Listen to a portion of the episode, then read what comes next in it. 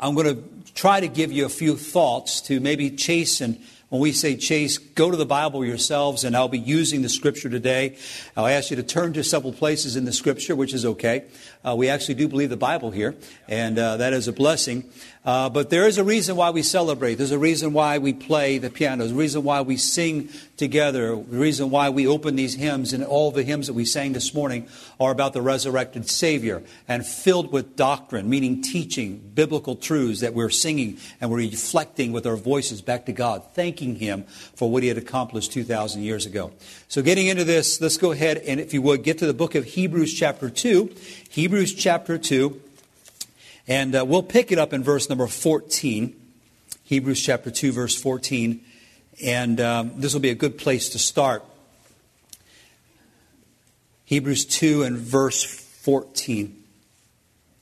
For as much then as the children are partakers of flesh and blood, he also himself likewise took part of the same, that through death he might destroy him that had the power of death that is the devil, and deliver them who through fear of death were all their lifetime subject to bondage. For verily he took not on him the nature of angels, but he took on him the seed of Abraham. Wherefore, in verse number 17, wherefore in all things it behooved him to be made like unto his brethren that he might be a merciful and faithful high priest in things pertaining to God to make reconciliation for the sins of the people. You pray with me and for me this morning. Father, we love you. We thank you for the day we, we have today, the, day that uh, we rejoice, the day that we have the opportunity to be reminded of what victory over death is. God, we thank you for the absolute historical fact, the historical reality that Jesus Christ came back from the dead. We thank you, Lord, this morning that we've been given the Bible to give clarity and deepen our appreciation for what this is. And God, I pray if there's one here that does not know where they're going to go if they die, that, Lord, they would get saved before it's eternally too late. I pray for the believer today that is saved, secure. Lord, I thank you for the, the promise of eternal life. And I do pray that you would help us, Lord, to show great appreciation, joy over a resurrected Savior, over an empty tomb, over a promise that had been fulfilled.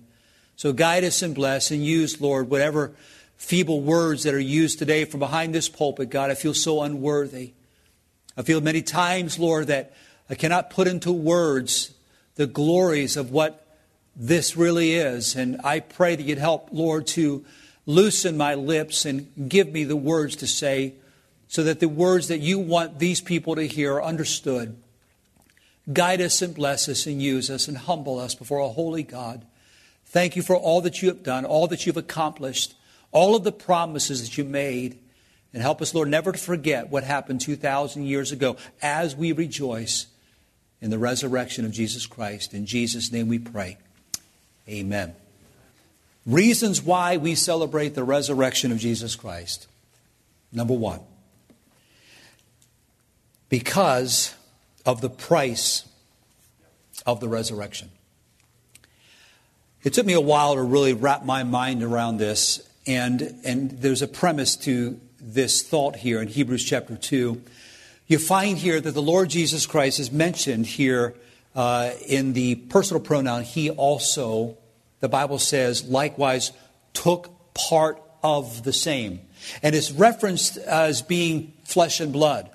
The Lord Jesus Christ becoming flesh and blood, the Christ, the Messiah, the only begotten of the Father, robing himself, as we mentioned, in flesh, being born uh, there in Bethlehem and being able to have the same passions and like passions as we are, yet without sin. That, that is too incredibly wonderful for us to comprehend and what he did. And here's the premise of this thought because when he became flesh and blood, he is going to do something that really surprised most of those that believed in the Old Testament. And even today has become a stumbling block for those in Israel today. That God could be killed, that God could be brought to death. And yet you find all through the scripture that there was a prediction that there was going to be a killing of the Son of God. And interestingly, the premise of the thought here, Hebrews chapter 2, is that it would be one price. And by the way, when we, we talk about a price, we're talking about something all of us can understand what that is cost, sacrifice, taking something that is valuable and trading it for something that you believe is also valuable. Now, it would be one thing if the price that, uh, uh of giving your life uh, would be involuntary. In other words, if someone were to take someone else's life and the person that were to have their life taken and they were to pay the price of an involuntary sacrifice, that's one th- price, if you would. But there would be many others who would agree that when you are giving your life as a voluntary sacrifice, that's another whole level of price. It's another whole level of value. That's the premise today. And understanding this, in Hebrews, uh, we're referencing the Lord Jesus Christ as being flesh and blood. He took part of the same. The Bible says it behooved him in verse 17. In other words, he wanted to do this. He desired to do this. He desired to robe himself in flesh. He desired to do something that, that uh, most would not have completely understood. And even to this day, we're still at awe at what he did 2,000 years ago. So to understand this, we understand that death has power. And note here that there are, I think, 6,800 graves in the cemetery right around the corner from our church. And it's filling up every week, every day. There's more funerals and cemeteries all across our land. It's pot full, if you would, of cemeteries and graves and, and, and, and tombstones reminding those that are still alive that someone that was alive at one time is no longer alive. Their body is beneath the sod underneath this tombstone. They're all over the world. Every community has been reminded of death. Why? Because death has been reigning for the last 6,000 years. It appears to be reigning right now. Why? Because death has power. There is simply eh, very interesting as you look in Romans 5:12. I'm not going to ask you to turn there, but Romans 5 in verse 12, it's in the New Testament. It says, "Wherefore as by one man sin entered into the world, and death by sin." Therefore, death passed upon all men, for all have sinned. Unpacking that verse, simply that there was one man that came into the world, and when he came into the world, uh, he made a decision in Genesis chapter number three to disobey the only one command that God gave him. And when he did that, I mentioned a couple of weeks ago that sin entered into the cosmos, into the world. And then there's a penalty because of that. And death by sin. Therefore, death passed upon all men, for all have sinned. You all know this this morning. Uh, you look at the obituary, you know this, and I know this, that one day your name is going to be in the newspaper under the obituary category. Why? Because all of us are subjected to death. It's biblical understanding that because of that one man's disobedience, many were made sinners, and we this morning are born into sin. Now, think about this. Think about this. Satan has no problem in bringing people to death. In fact, the Bible says about Satan in John chapter 8 and verse number 44, Jesus called him a liar and a murderer from the beginning. So, so Lucifer, Satan, the devil, the deceiver, uh, the, our adversary, he's on under many different names. He is one that murders. He, he has no problem murdering. He has no pity in murdering. He has been throughout the ages uh, one that carries out joyfully the sin curses penalty, which is death. And he's been murdering. He's been killing. Uh, down through the centuries. Why? He's a murderer. Think about this. We know the devil loves to do this. We know that it's part of his, if you would, DNA. In fact, Charles Spurgeon, they call him the Prince of Preachers, says this about Lucifer. He says, I think death is, is the devil's masterpiece. With the solidarity exception of hell, death is certainly the most satanic mischief that sin hath accomplished. Nothing ever delighted the heart of de- the devil so much as when he found that the threatening would be fulfilled when he said, In the day thou eatest thereof, thou shalt surely die. Satan loves to murder. Satan loves to kill. And you find here that he, in, in a just way, can carry out murder after murder after murder over those that are under the penalty of death. Romans 5, verse number 12. So he repeatedly, down through history, from the Genesis chapter 3, has been murdering and killing people. He's the king of terror. And when Jesus came into this world, shortly after his birth, Satan tried to murder him. You remember when he had Herod go into the town of Bethlehem and kill all the firstborn children from two years old and under, trying to murder this Messiah, trying to murder Jesus Christ. He tried to kill him in the synagogue. He tried to, if you would, have him cast himself down in, off a cliff. They tried to throw him off a cliff. The plans uh, that were trying to murder Satan, uh, murder rather Jesus uh, by Satan, were all through his life, but none of them worked until Jesus stood before Pilate, and Pilate sentenced him with execution. And I can imagine what joy Satan would have had as the crowd there looked at Pilate with the question, I find no fault in this man. And yet they said, crucify him, crucify him. And as that sentence was pronounced, Satan, no doubt, and all the councils of hell rejoiced that finally Jesus was where they wanted him to be. Jesus was going to go into the clutches of death. He was going to go into the dark domain as we sung just a few minutes ago. He is going to go into the valley of the shadow of death. No man has ever come back from death. And so a logical conclusion is that this man will be no different. This person will be no different. Satan had, by the way, rights, if you would, to murder people down through the centuries because of the sin curse. But he had no right to take the life of Jesus Christ. Some would say that the devil then committed an unlawful act uh, by murdering the Lord Jesus Christ. And I would disagree with that. I think the reason why we celebrate the resurrection is that there is a huge price, but it wasn't the fact that, that, that Satan murdered Jesus. No, no, no. Jesus was not murdered by Satan.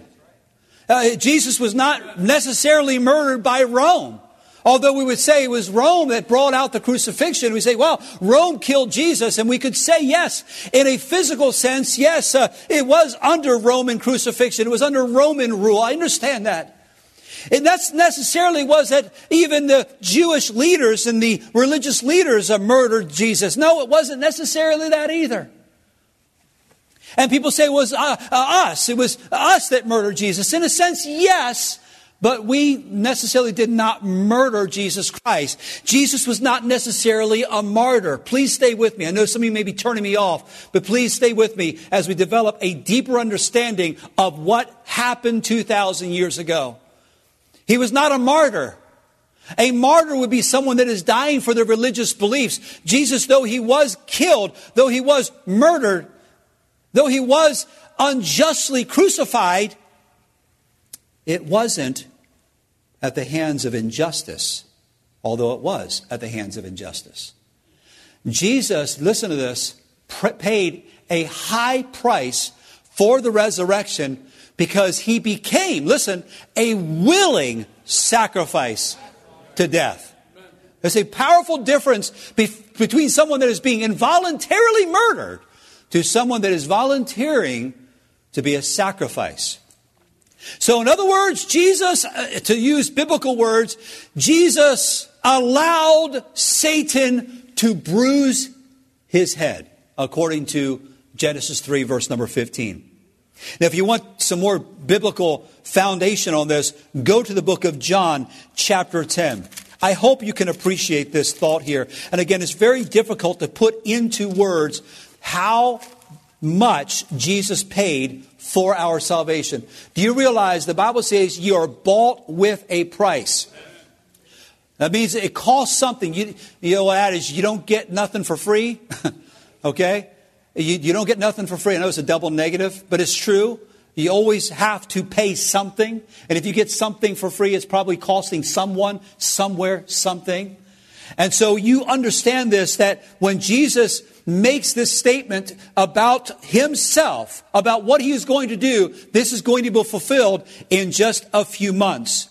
In John chapter 10 verse 17 it says, Therefore doth my Father love me because I, watch this word, lay down my what? That I might take it again. No man taketh it from me, but I lay it down of my what? Self. The, myself, Jesus Christ, then, he says, I am going to lay down my life. No man can take my life. I'm going to lay it down.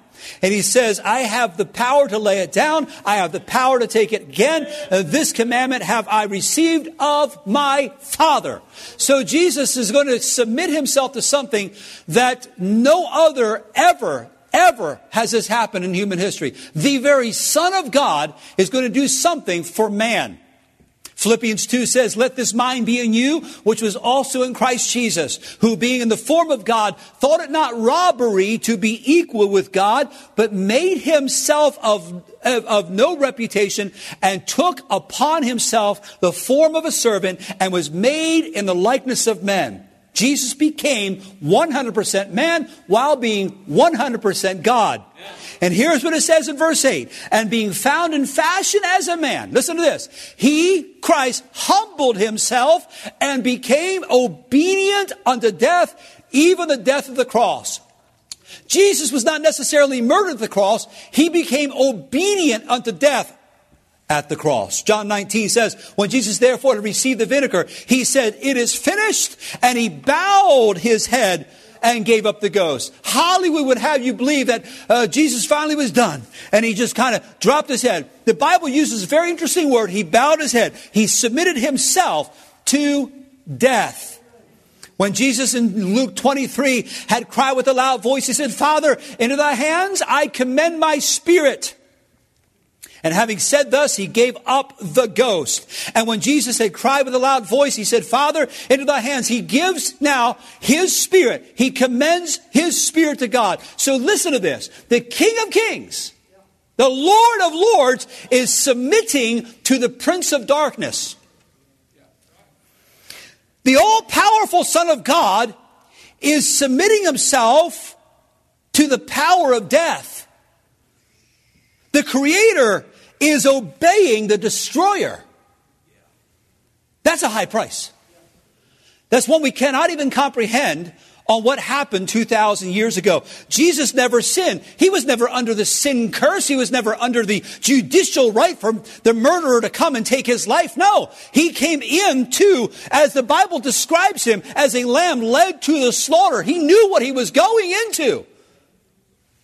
And as he went into that dark valley, it was with full understanding of what he was doing. He was dying for his creation. You cannot understand the resurrection if you don't understand the price of the resurrection. He submitted himself to death. And so, backing up just a little bit, watch me. We all deserve death. We all deserve it. We were born in. The Bible says in Psalm 51 5, Behold, I David is speaking in the Old Testament. I was shapen, I was created in iniquity, and in sin did my mother conceive me. And as innocent as those babies are, they're sinners. They're sinners. And they're going to be accountable to their sins. We use the phrase when they reach the the, the, uh, the, the, age of accountability and say, when is that? it is when they realize, and I say, Pastor, when is that? It, it, it, and I'm, I'm saying this from a Genesis chapter 3 description, is when they became sinners, Adam and Eve became sinners. The Bible says they knew they were naked and they sewed fig leaves together. You realize a little two year old or a one, hopefully not a three year old, but a little one year old, a two year old, they can run around that house with absolutely no clothes, clothes on and there's no shame at all. And we say that is cute. But it wouldn't be cute if five or six years old. Are y'all here? Why? Because there is a level of shame that comes, and they say, I've got to cover myself. You all with me? And so, as God's people, understand that when people are born into this world, they're born into a sin curse. Romans 5:12 says, "Wherefore, as by one man sin entered into the world, and death by sin." And Romans 3:23 says, "For all have sinned and come short of the glory of God." Say, Pastor, I'm not that bad. It doesn't matter how bad of a sinner you are. It doesn't matter. Listen, let me use it this way. It doesn't matter how a dog barks a dog is still a dog. It Doesn't matter if a, how a cat meows, a cat is still a cat. You all with me? It Doesn't matter the level of sin you're in, you're still biblically described as a sinner. That's why any sin that displeases God, murder displeases God, stealing at any level displeases God, lying displeases God, adultery, fornication, any sexual sin displeases God. I can go through a list after list after list of what sin is, and I may not maybe get all of your sin, but listen, ladies and gentlemen, this Bible is full of 613 laws that man cannot keep. Why? Because we're sinners by nature. And it's the law that shows us. And so a logical conclusion is that we're the ones that should have paid for our sin. We owe God. Ezekiel, the Bible says, the soul that sinneth, it shall die. There's always that, that, that, that penalty that comes. And we owe God because of our sin. We deserve the punishment, but God had another plan. And Christ submitted himself to death because man rebelled against God and he sent his only begotten son to this earth who had never sinned to take our place, to pay our sin debt by submitting to the death of the cross, bowing himself. So that price of the resurrection was a very high price. Don't ever be deceived into thinking. I talked to one man one time, he said, Hey, if I were if I were live during that time, I would have done the same thing. And I reasoned with him. I said, Can you circle back around and tell me that again? Oh, yeah. He says, I would, I would die for people. I said, How is that? He said, Well, think about it. He says, You go down in history as this famous person. He says, That's pretty cool. And he went through almost this blasphemous approach to it, having no understanding of what Jesus actually did in coming as a holy God that has never sinned and taking all of man's sins on himself. Though he was innocent, he became the sacrificial lamb dying for the sins of mankind. So it's not just one sinner dying for another sinner. It is a sinless God dying for undone sinner man. That's why the price of the resurrection was high. And I believe this, and I said this to the nine o'clock hour, and I don't think I can fully understand this, but I believe what happens in the spiritual realm affects the physical realm. I believe we have rumblings in the physical realm based on what's happening in the spiritual realm. The, why, the Bible says in, in the last days, evil men and seducers shall wax worse and worse. So we understand in this world, things are getting worse. And why are things are getting worse? Well, we compare that with Revelation 12:10, where the Bible says that Satan, the Bible says, "Woe unto the inhabitants of the earth, for the devil is cast down, having great wrath, because he knoweth he hath but a short time."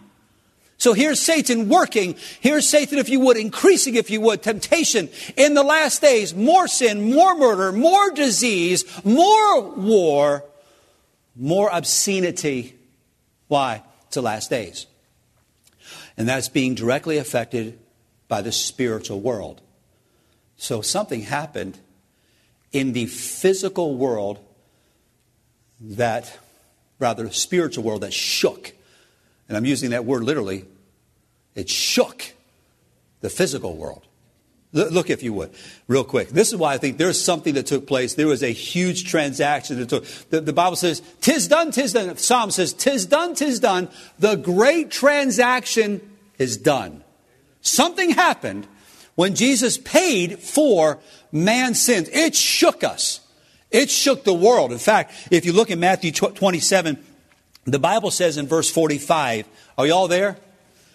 It's about 87 degrees in the church, so please forgive me. I got to take this coat off. Verse 45. If you're watching in the air conditioned home that you're in today, I'm glad. it is hot in here. Verse 45. Now from the sixth hour there was darkness all uh, over all the land unto the ninth hour. That's interesting, isn't it? The sixth hour, of course, would be 12 noon. And Jesus was hung on the cross at our time at 9 o'clock in the morning. So from 9 o'clock to 12 o'clock, there was sunlight. From 12 o'clock to 3 o'clock in the afternoon, or from the sixth hour to the ninth hour, there was darkness over all the land. I would have the opinion that the entire world was plunged into darkness for three hours in the middle of the day. In fact, verse 46 says, And about the ninth hour, Jesus cried with a loud voice, saying, Eli, Eli, lama sabachthani. That is to say, My God, my God, why hast thou forsaken me? And so this ninth hour is very interesting because at three o'clock in the afternoon, there was an incredible, intense darkness. No one could see anything. And yet from the cross, Jesus Christ cries this cry, this, this, this, uh, this statement, my God, my God, why hast thou forsaken me? And many believe at that very moment, Jesus Christ became that sacrificial lamb when entire sins of all those that have ever uh, lived and all those that will ever live, the sin of all that have ever come into this world was placed on him. A judicial act was taking place. And then it says in verse 47, some that stood there, when they heard that, said, This man calls for Elias. And straightway one of them ran and took a sponge and filled it with vinegar, put it on a reed, and gave him to drink. And the rest said, Let us be, see whether Elias will come and save him. And then you see this phrase here. Jesus said, Jesus, when he had cried with a loud voice, now we understand what that loud voice and what he said in that, that statement right there. When he said, It is finished. He bowed his head. He cried with a loud voice, and the Bible says, look at this phrase, he yielded up the ghost. Mike May pointed out to me this morning, very good word. He yielded up the ghost. Yield, meaning he gave it. Amen. He yielded up the ghost. Very good word right there. And behold, now watch this. This is the, this is something here happening in the spiritual world. If you can imagine this, because in the book of Psalms, the Bible says Jesus crying from the cross in the future, in Psalm 22, I believe, he says, Save me from the lion's mouth. The lion, remember 1 Peter 5 8 says uh, Satan as a roaring lion. He's referred to as a lion. Satan here wanting to destroy, devour Jesus Christ, tried to kill him in the Garden of Gethsemane. And here he is on the cross looking out through the spiritual eyes and the physical eyes. Every demon in hell has been summoned to Jerusalem. Every demon in hell is watching this crucifixion. Every demon in hell is watching as those nails are being put into his feet and into his hands and the crown of thorns put into his brow and the cat of nine tails that are whipping his back. The Bible says his, his bones stare at him. He is a bloody mess on the cross. And you find here that Jesus, when he cried again with a loud voice, he said these words, It is finished. The sacrifice is now done. Watch this. The price is now paid. When that happened, watch this. Boom! The physical world was affected. What happened? Verse number 51 Behold, the veil of the temple was rent in twain. This is a physical world. And the, from top to bottom. now, anyone that's gone to Jerusalem with me, we try, we try to point out when we get to the Temple Institute the Herod's temple that existed in Jesus' time, a magnificent temple. It lacked the Ark of the Covenant that had been taken several years before that. But it was a place that the Jews would come and they would worship God based on the Old Testament dictates. And the veil of the temple, they estimate, would be somewhere around 40 to 42 feet high, 24 foot wide, and 4 inches thick. And this was the place beyond this veil that the Jewish people would go in with blood and they would sprinkle that on what was the Ark of the Covenant to be forgiven by their sins one more year. It was a day of atonement, the Yom Kippur. It separated the holy place from the most holy place. When Jesus died on the cross, when he said, It is finished, the physical world was affected by the spiritual payment that was being paid, and that God rent from the top to the bottom that veil. He destroyed religion. And he, can I say this way? He ripped religion apart. I'm telling you what, man, what a savior. That, that's the spiritual world. Watch it. That's the spiritual world affecting the physical world. Doesn't stop there. Goes on to say, and the earth did what? Quake. Now listen, I don't know about you, but if you're there at the crucifixion day, these things are not coincidences. You realize a coincidence is God's way of staying anonymous. These are not coincidences. The very moment that he said it is finished, the very moment he bowed his head, the very moment he became obedient to death, earthquake, wham! That's a physical thing happening from a spiritual transaction. Wow. And this is the rocks rent. People try to understand what that meant. There's rocks being split apart. The shock in the physical world that took place when Jesus died on the cross. You said, Pastor, how do you know? No, wait, Pastor, we stopped. Time out. That's just a coincidence. There was going to be an earthquake anyway. It's probably over a fault line. Okay, I'll give it to you. But the next verse throws you into another tailspin. You all with me?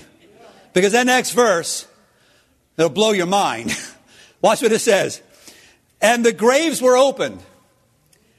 That's been one thing. And many bodies of saints which slept arose. so whatever happened here was so powerful that now the graves are opened and there are people that used to be dead, they're alive. They're coming out of the grave. It's powerful. Are you with me?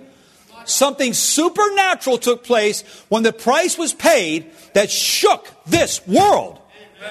And then it says, and came out of the graves after his resurrection and went into the holy city and appeared unto many. Hey, listen, I was dead for about 250 years. What do you think? now, that'll blow your mind. It is no wonder, listen, it is no wonder the very next verse, verse 54. Now, when the centurion, now listen, they carried out the crucifixion.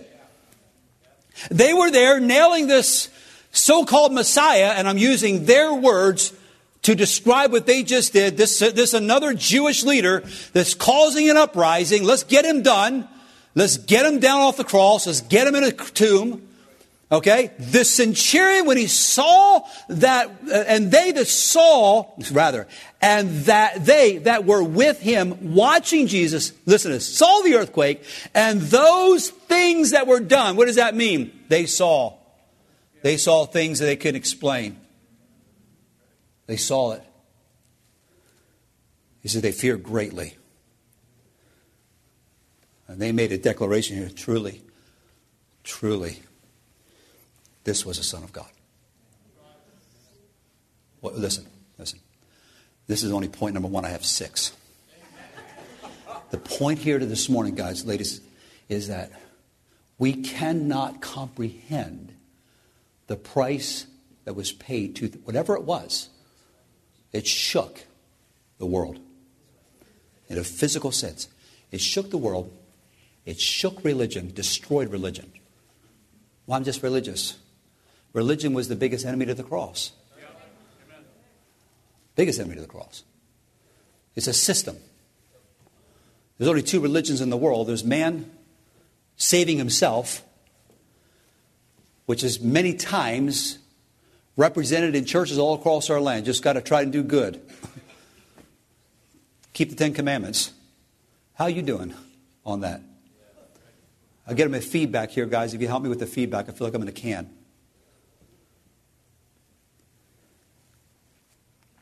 But to appreciate the resurrection of Jesus Christ, understand the price of the resurrection shook religion. Shook it. Destroyed it. Can you imagine the priest coming in to perform their priestly duties, Thomas? What is that? The veil. It's gone. It's ripped. Can you imagine looking into this incredible sight? No more. No more Old Testament sacrifices. No more lambs. The Lamb of the God, God which take away the sin. He's come. He's already he's died. He's made the sacrifice. Now you can come right to the throne of grace. Listen, I don't have to go to someone to go to God. There is one mediator between mediator, meaning someone that goes between one mediator between God and man, the man Christ Jesus. There's, there's no, you don't need to go to someone to say, hey, can you forgive me? They can't forgive you of your sins. Why? They're a sinner. They're under the same penalty as you are. Jesus Christ is the only one that came back from the grave because he paid the ultimate sacrifice. He became sin for us who knew no sin, that we might be made the righteousness of God in Christ Jesus. What a price. The price of the resurrection shook the earth. The price of the resurrection shook religion. But there was not only, listen, if we could stop right there, ladies and gentlemen, we could stop right there and say, wow, if anything else right here, that is worthy to just rejoice that that price was paid. It was paid. It was paid. See, Pastor, I just, uh, uh, you can't, I can't understand fully what happened. But I know this He's offering forgiveness. I paid it. I gave of my life. And you realize the Bible says without the shedding of blood, there is no remission. And there was only nine pints of that. Huh. And yet there's enough blood and those nine pints to save every human being that wants to be saved. Amen. There's not, there's, listen, this whole idea of limited atonement, it's, it's not in the Bible. Whosoever shall call upon the name of the Lord shall be saved. Limited atonement means that God is limiting the amount of those that can be atoned. No. Nine pints is all we need. Amen? Because there's a great price that was paid. We're redeemed with the precious blood of Jesus Christ. Wow. Why do we celebrate? Because of the price of the resurrection. Number two. Number two, the power of the resurrection. Really, you realize to appreciate this power, I think we talked about this a couple weeks ago. We understand there's a power in death. Death had power. In fact, it was under Lucifer's control for centuries. In fact, when you look at the resurrection of Christ, it was a historical event that displayed the power of God. Not only necessarily in the physical world, although it did, as we already mentioned, but something cataclysmic occurred in the spiritual realm that affected the physical realm again when he resurrected. So when he died on the cross, there's an earthquake. When he died on the cross, the people came out of the grave. When he died on the cross, the rent of the top, the, the top of the, uh, the veil of the temple was rent from top to bottom. Physical world just affected. But when he came out of the grave, the Bible says, and I'm going to read it for time's sake in Matthew 28, in the end of the Sabbath, it began to dawn toward the first day of the week. Came Mary Magdalene and the other Mary to see the sepulchre. Third day. And behold, there was a, now the word here, great earthquake. Now, I don't know, it could be a 9.0, 10.0, 11.0 on the Richter scale, but the Bible says it's a great earthquake. So this is bigger than just an earthquake. We all with me this morning? So this is something big, okay? So now he's coming out of the grave Okay? And there's an earthquake. The physical world is being affected by what happened in the spiritual world. Boom! Here he comes out of the grave. For the angel of the Lord descended from heaven and came and rolled back the stone, not to let Jesus out. but rather to show that he's out already. His countenance is lightning. This uh, angel, his countenance was like lightning, and his raiment was as snow. And for fear of the keepers, did shake and became as dead man. Do you think? So, I'm I'm going to pretend I'm dead because whatever I'm seeing right here could kill me. And then the angel answered and said unto the woman, Fear not, for I know that ye seek Jesus, which was crucified. He is not here, for he is risen. Something cataclysmic occurred in the spiritual realm that affected the physical realm. Listen, you can't make this up. You can't make it up because dead people don't come out of the grave. It's a very important point here in Philippians chapter 3, verse 10 that I may know him in the power of his resurrection. Power of his. Wait, Paul? What? Time out, Paul. What are you talking about? Paul says, There's something I don't know and I want to know. Now, a lot of this this morning, you, you go to colleges and universities to go to learn something that you perhaps do not know. Some people are very particular in what colleges they go to or what professor they want to study under, and they'll wait for years to get under a particular professor. Why? Because they know that that person knows something they want to know.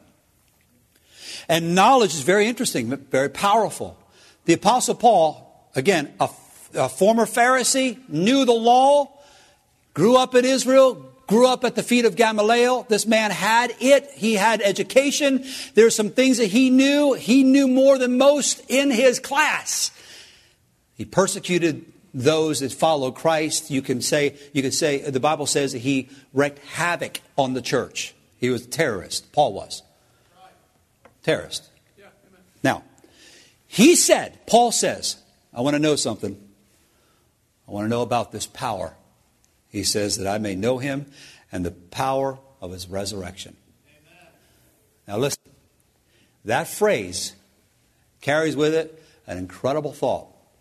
There is something about the resurrection of Jesus Christ that is extremely powerful. Powerful. And when you get into that, understanding the power of that resurrection, it makes you, I say it this way, I'm not in any way trying to minimize this life, but it changes your view on the things that you value now. When you understand the power of the resurrection, this life is viewed in a whole different way. How do you know that? Because in the very chapter that he says, I want to know the power of the resur- resurrection, here's what he says. But what things were gained to me, I counted loss. Yea, doubtless, and I count all things but loss for the excellency of the knowledge of Christ Jesus my Lord, for whom I have suffered the loss of all things and do count them but dung, that I may win Christ. He said, Listen, I want to know about this power, I want the power of the resurrection. And the more I wrap my mind around that power, I'm looking at my life, this is just empty and vain all the things that I counted heavy and valuable the 401ks and the accolades and the promotions and the fancy cars and the things that we count as valuable. He said, you know what? I can put it in a big pile and it's as worthless as dung. Dung. So, the song that we sing in our hymn book, Be Thou My Vision, is a very interesting song. It says this Be thou my vision, O Lord of my heart. Not be all else to me, save that thou art. Thou my best thought by day or by night, waking or sleeping. Thy presence, my light. Riches I heed not, nor vain empty praise, for mine inheritance now and always, thou and thou only first in my heart. High King of heaven, my treasure thou art. And I hope this morning that the more you understand the resurrection, that you understand the vain emptiness of the things of this world really is. Would you be able to say with the Apostle Paul, I want to know him? I want to love him because he's done everything for me. Worthless. And yet to him, I was valuable.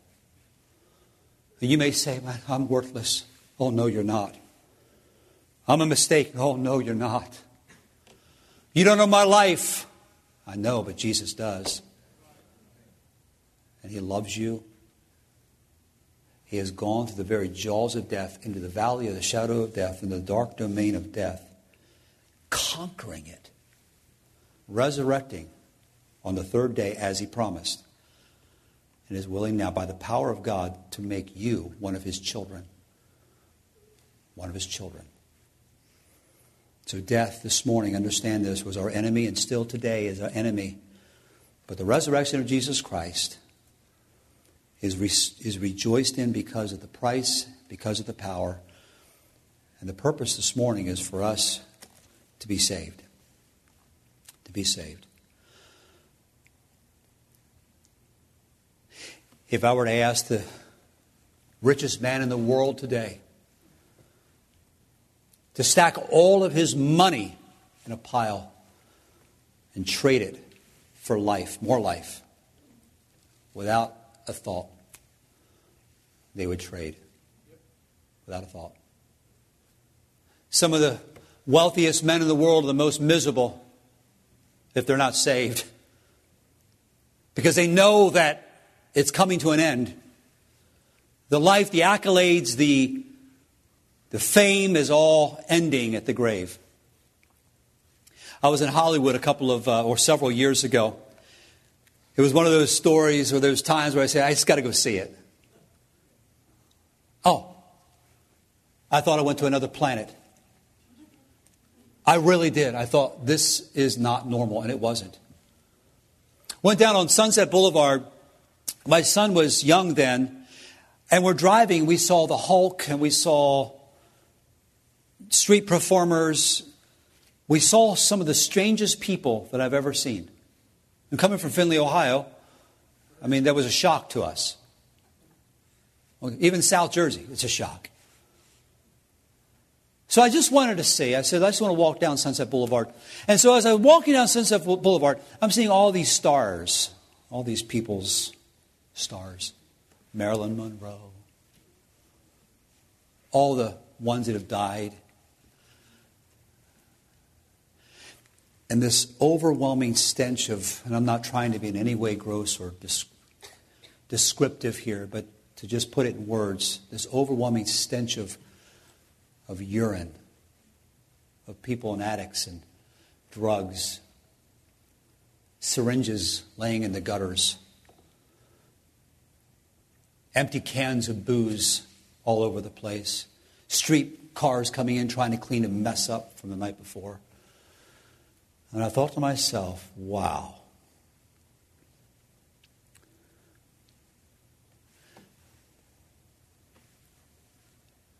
the entire life lived to have your star put in a cracked concrete sidewalk in Hollywood Boulevard full of booze and puke and urine. Wow. Yet, if I could talk to those that have already passed and say, Could you trade or would you trade everything for more life? And they would say, Absolutely. And yet, Jesus Christ, the one that went to the cross, the Bible says in 1 John 3 8, He that committeth sin is of the devil, for the devil sinneth from the beginning. For this purpose, listen to this, for this purpose, the Son of God was manifested that he might destroy the works of the devil. Not only do I understand, and we should understand, the, the, the extreme price that was paid at the resurrection, the power of the resurrection, but understanding the purpose of it, and that is to give you life. That when you trust Christ as Savior, the same incredible power that was displayed when Jesus died on the cross, the same incredible power that was displayed in the physical world when he came out of that grave, is that power that is given to you to become a son of God. And it's not your religion, your good works, or your looks, or your education, or you being a Baptist or any, any other evangelical. And nothing to do with that at all. It is what are you doing with Jesus Christ? And he said this, totally throwing a monkey wrench into the theology. He says, I am the way. I am the life. I am the truth and the life, and no man cometh unto the Father but by me. The price of the resurrection, the power of the resurrection, and the purpose of the resurrection. The question here this morning is Is it a priority with you? Are you saved? Pastor, you can't make me saved. No, you're right, I can't. I said, that's a work of God. You can't coerce me to be saved. No, you're right. I'm trying to persuade you that Jesus is the only way you get life. But it's up to you to believe it.